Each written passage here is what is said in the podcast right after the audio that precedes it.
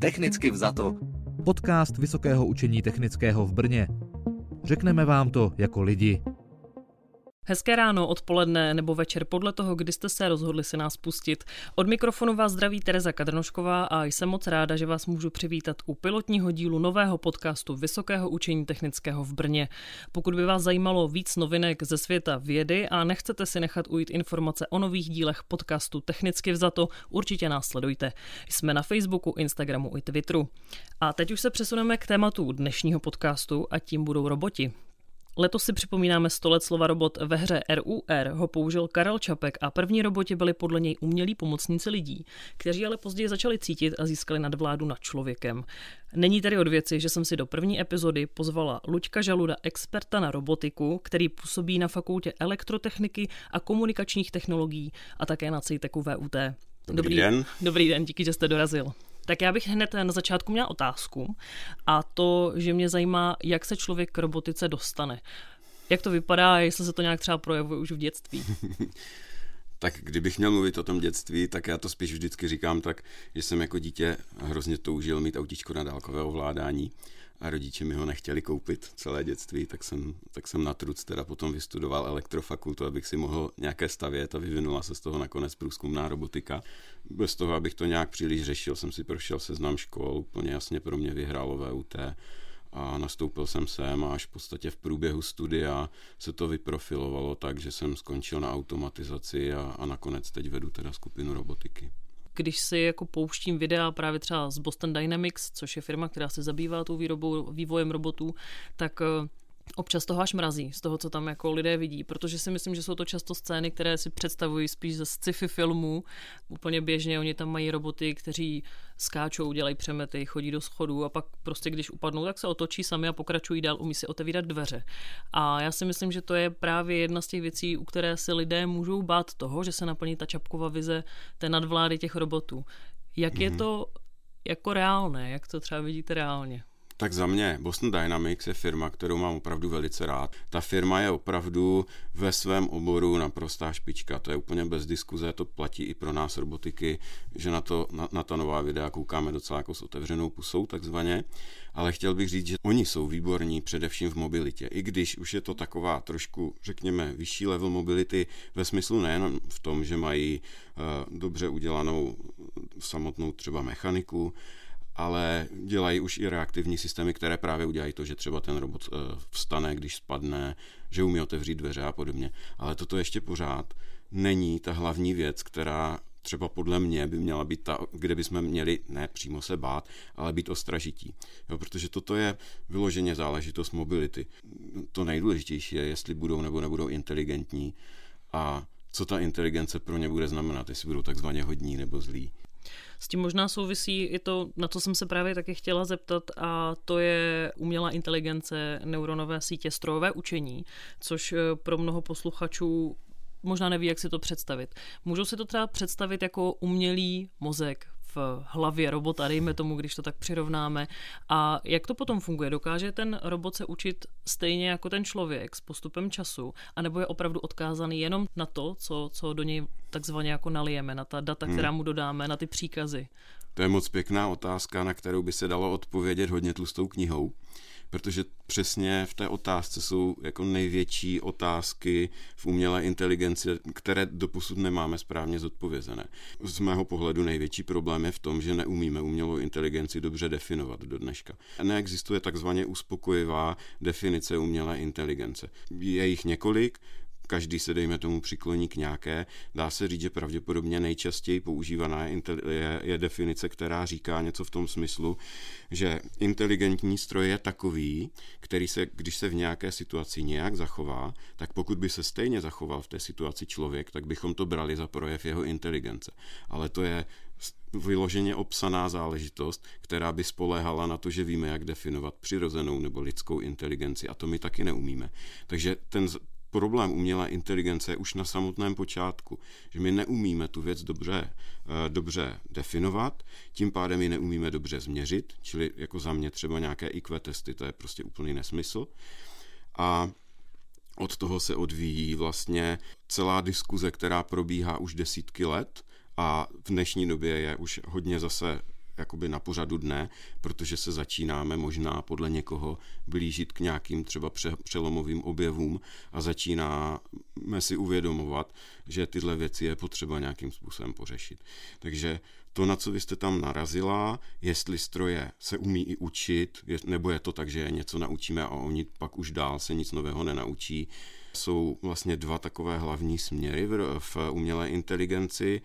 Jedné někdo říká aplikovaná, někdo slabá, té druhé někdo říká silná nebo obecná. E, ta slabá nebo aplikovaná, to se mně možná líbí trošku víc, je taková, kdy máme třeba kameru, která se kouká e, někde v průmyslu na dopravníkový pás, na kterém jedou výrobky a rozpoznává, který z nich je vadný. A toto je věc, kterou umíme už desítky let a umíme ji velice dobře. Ta kamera umí pracovat zcela prokazatelně mnohem lépe než člověk. Toto je právě ta věc, kdy se teda ten stroj něco naučí, i když jsou to věci, které na první pohled vypadají, že by byly vyloženě pro člověka rozpoznávání tvarů, tak v tomto případě stroj funguje podstatně lépe, umí ty tvary jednak i lépe poznat, ale umí pracovat rychleji, umí pracovat 24 hodin denně, 7 dní v týdnu, neunaví se, nedělá chyby a podobně.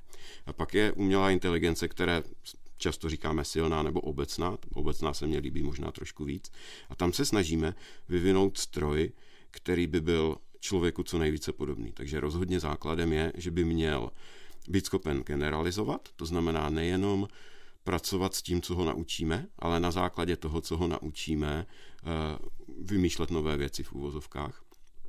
Ale má to i spoustu dalších konsekvencí zase je potom už diskuze o tom, jestli by si měl uvědomovat ten stroj sám sebe nebo ne, jestli tohle je potřeba nebo není. A dokáže to uvědomovat si sám sebe? Doufám, že zatím ne a já si myslím, že toto by byl ten, eh, ten přelom. Jo? Kdyby se tohle stalo, jako já z toho vycházím od začátku eh, něk, u některých sci-fi, jak filmů, tak třeba knih, kdy jako v tomto ohledu se mi moc líbí ta filozofie kolem, kolem, kolem univerza Terminátora, kdy se právě stalo něco v tom smyslu, že se na nějaké síti počítačové eh, díky masivnímu výpočetnímu výkonu stalo to, že se právě překlopil nějaký algoritmus do uměle inteligentního, který si sám sebe uvědomil a pak vlastně se stalo to, co se stalo, že začal vyrábět roboty, které potom útočily na lidi a podobně. Já nechci vůbec říct, že by jsme k tomuhle byli, dejme tomu blízko, ale ten hlavní problém vidím v tom, že my nevíme, jak jsme od tohohle daleko a proto musíme být opatrní.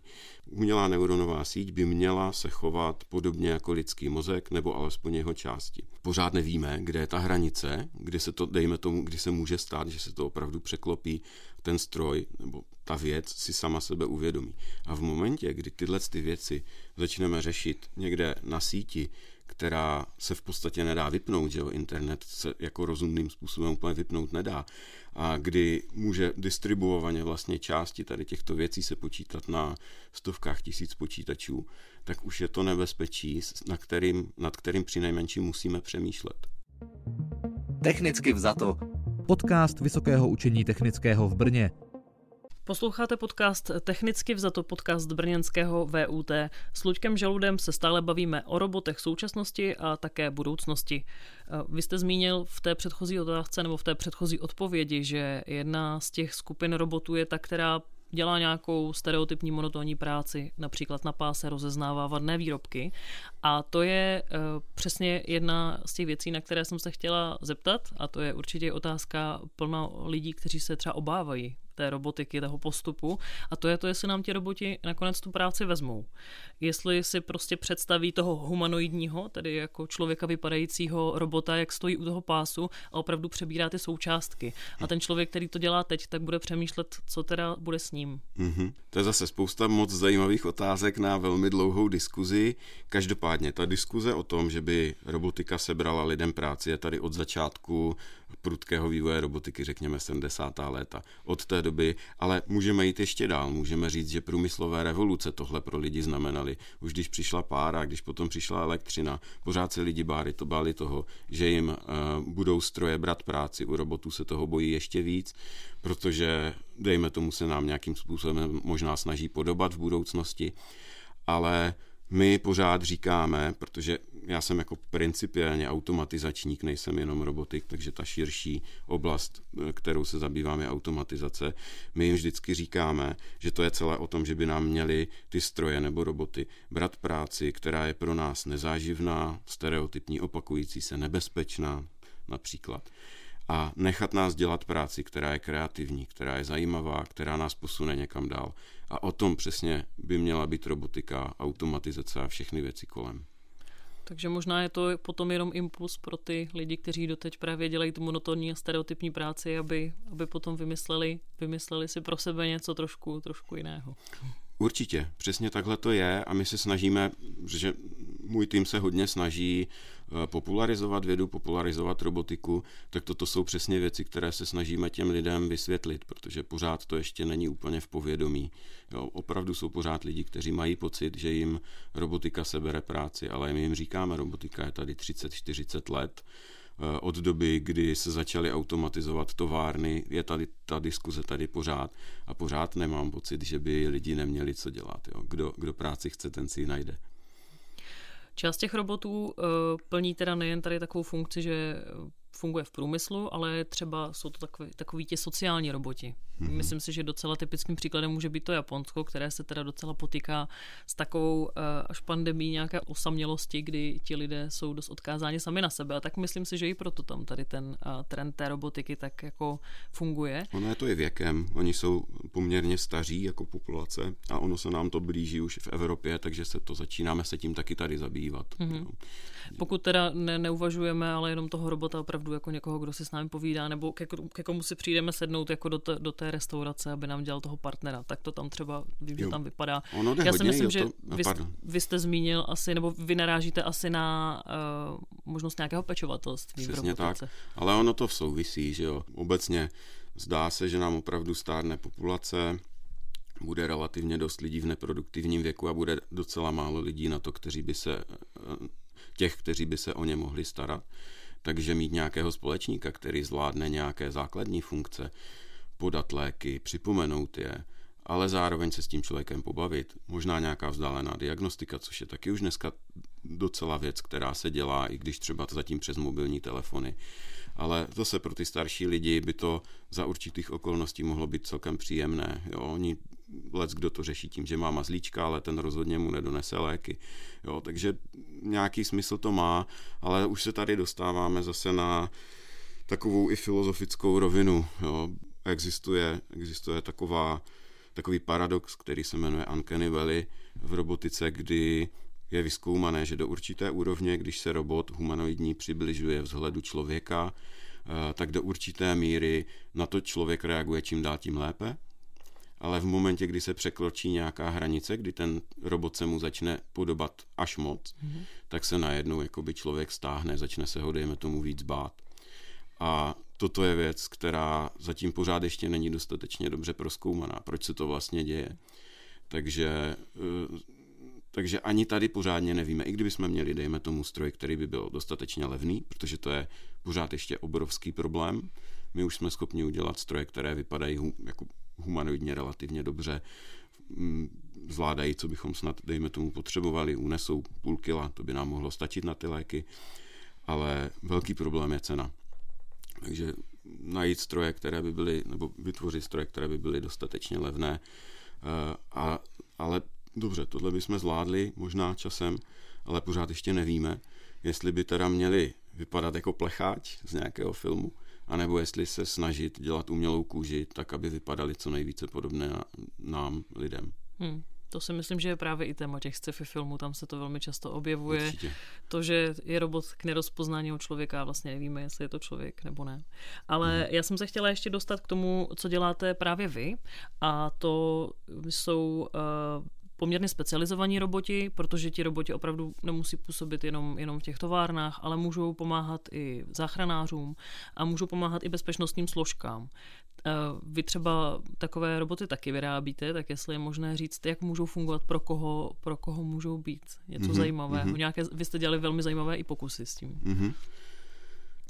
Celkově musím říct, že vlastně náš tým se především zabývá dlouhodobě, vlastně od doby, kdy já tady jsem, se zabývá průzkumnou mobilní robotikou pro průzkum oblasti člověku nebezpečných nebo nedostupných a snažíme se oslovovat právě řadu takových subjektů, které jste tady zmínila, eh, od, řekněme, policejních nějakých složek, přes ale i vyloženě civilní záležitosti, jako je třeba SURO, Státní ústav radiační ochrany, což je subjekt, který odpovídá za civilní radiační bezpečnost eh, v České republice. A snažíme se vlastně dosáhnout toho, aby ty práce, které jsou pro člověka vyloženě nebezpečné, zatímco dřív jsme se tady bavili třeba jenom o opakujících se a nudných pracech nebo mm, práci s něčím hodně těžkým, tak v tomto případě, v tom, co děláme my, se zabýváme především tím, co je pro člověka opravdu vyloženě nebezpečné. To znamená dostat se na místa, kde by mohl být ozářený, kde by po něm mohl někdo střílet, kde je prostě nějaké kde skolabovala budova a nevíme, jestli nebude to ještě pokračovat a podobně. Čili naším cílem je vyloženě dělat takové stroje, které převezmou tady tu činnost, aspoň do určité míry činnost, která je pro člověka vyloženě nebezpečná, nebo dělají dokonce v místech, kam by se člověk ani nemohl dostat, třeba už jenom kvůli svým rozměrům. Technicky vzato.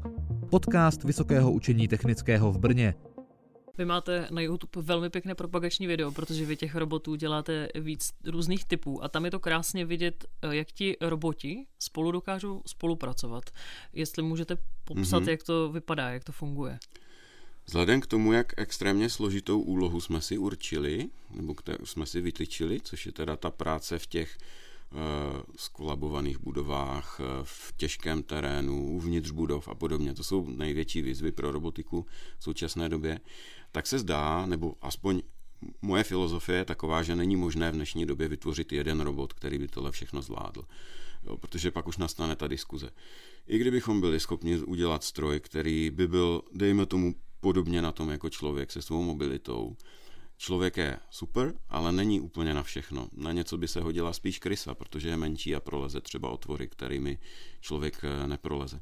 Takže zkrátka ta filozofie je taková, že není možné vytvořit jeden robot, který by zvládl všechny úlohy a proto my děláme celou robotickou skupinu nebo robotický systém, my tomu říkáme, jmenuje se to Ateros, autonomně teleprezenční robotický systém. Už ten název právě říká, že je tam kombinace jak autonomního provozu, to znamená, že, ten, že ty stroje se z části chovají eh, autonomně, dělají věci sami, tak teleprezence, což je technika, kterou se snažíme vyvíjet od samého počátku, kdy tady jsem, kdy operátor má na hlavě helmu virtuální reality a skrze ten robot se vlastně rozhlíží v místě, kde ten stroj je. Tomu se tedy říká teleprezence. My se snažíme tu techniku nějakým způsobem vylepšit. Samozřejmě ten základ je ten, že jak, tak, jak otáčí on hlavou, tak otáčí hlavou ten robot, ale my tam třeba přidáváme i, aby ten člověk nejenom se ocitl virtuálně na místě, kde by, se, kde by to jinak pro něj bylo nebezpečné, ale aby tam i viděl věci, které jsou pro něj jinak nedosažitelné jeho vlastními smysly. Takže třeba jsme schopni přidat termovizní kameru a ten člověk i vidí takzvaně teploty, což člověk normálně nevidí. A přitom je to velice užitečné, protože pokud se třeba vyhledávají osoby nebo nějaké technologické havárie, tak zrovna teploty jsou velice užitečná věc. Mm-hmm. Vím, že vy jste to právě zkoušeli tím, že někde byla jako radioaktivní hrozba mm-hmm. a že vyletl dron, který si naskenoval teda celou tu plochu, vytvořil takovou mapu nebo tak jako přehled pro toho člověka, pak se tam vydali ty roboti. Mm-hmm. My jsme spolu ehm, dřív mluvili i o konvojingu, což je takový mm-hmm. pojem, se kterým jsem se setkala poprvé a to je právě jako pro mě velmi zajímavé. Působí to na mě právě tak jako velmi sci-fi roboticky. Mm-hmm. No ten experiment, o kterém jste teď mluvila, to bylo zdaleka nejsložitější, co jsme kdy udělali s naší skupinou.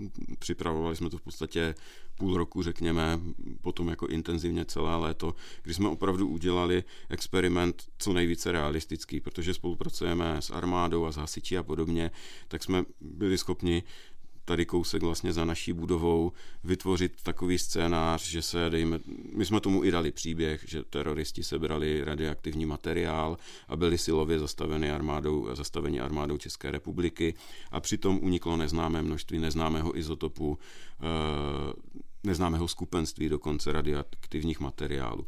Takže jsme jakoby uzavřeli tu oblast a cílem bylo, aby do ní vůbec nemusel vkročit člověk a my, abychom pomocí robotů proskoumali eh, co se tam vlastně stalo, jestli tam nakonec člověk může anebo nemůže.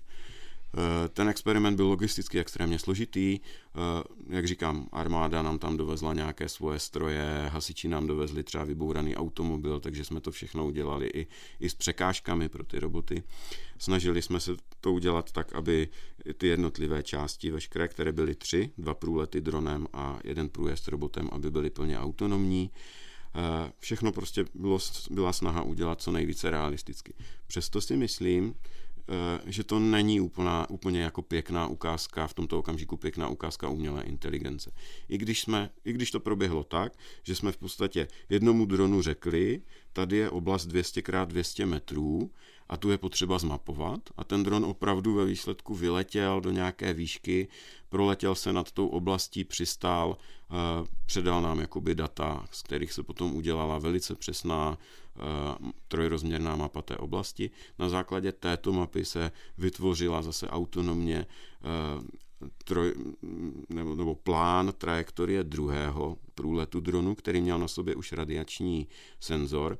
Ten totiž musí letět v nižší letové hladině a musí kopírovat přesně terén, aby to mělo nějaký smysl, protože radiace se zkrátka takhle chová, nebudu jako zacházet nějak do detailů, ale je potřeba letět v nějaké výšce, dejme tomu 15 metrů, zatímco u toho mapování eh, je to nějakých 50 metrů a už je potřeba se vyhýbat překážkám a podobně. Takže na to my jsme potřebovali ten první průlet, aby jsme měli přesnou aktuální mapu toho místa.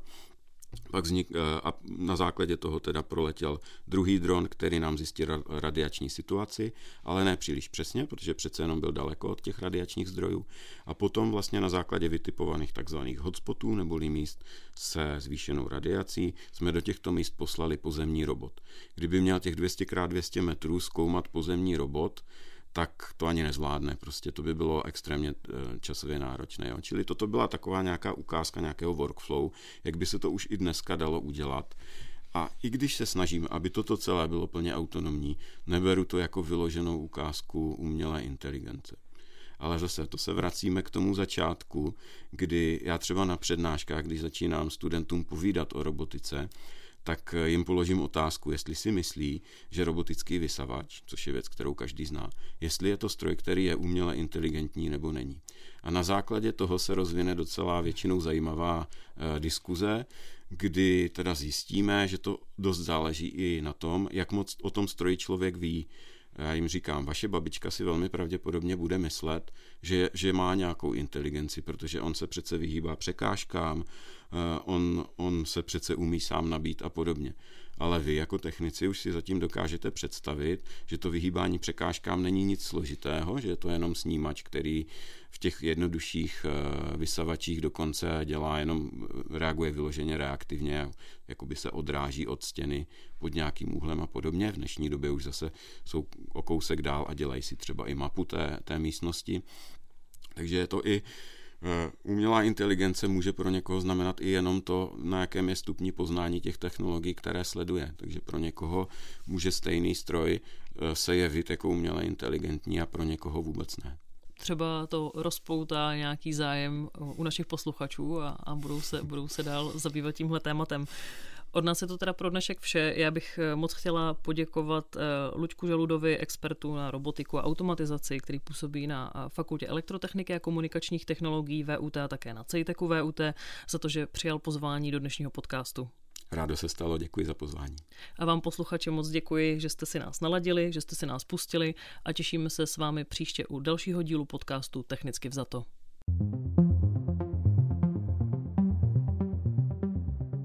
Technicky vzato. Podcast Vysokého učení technického v Brně. Řekneme vám to jako lidi.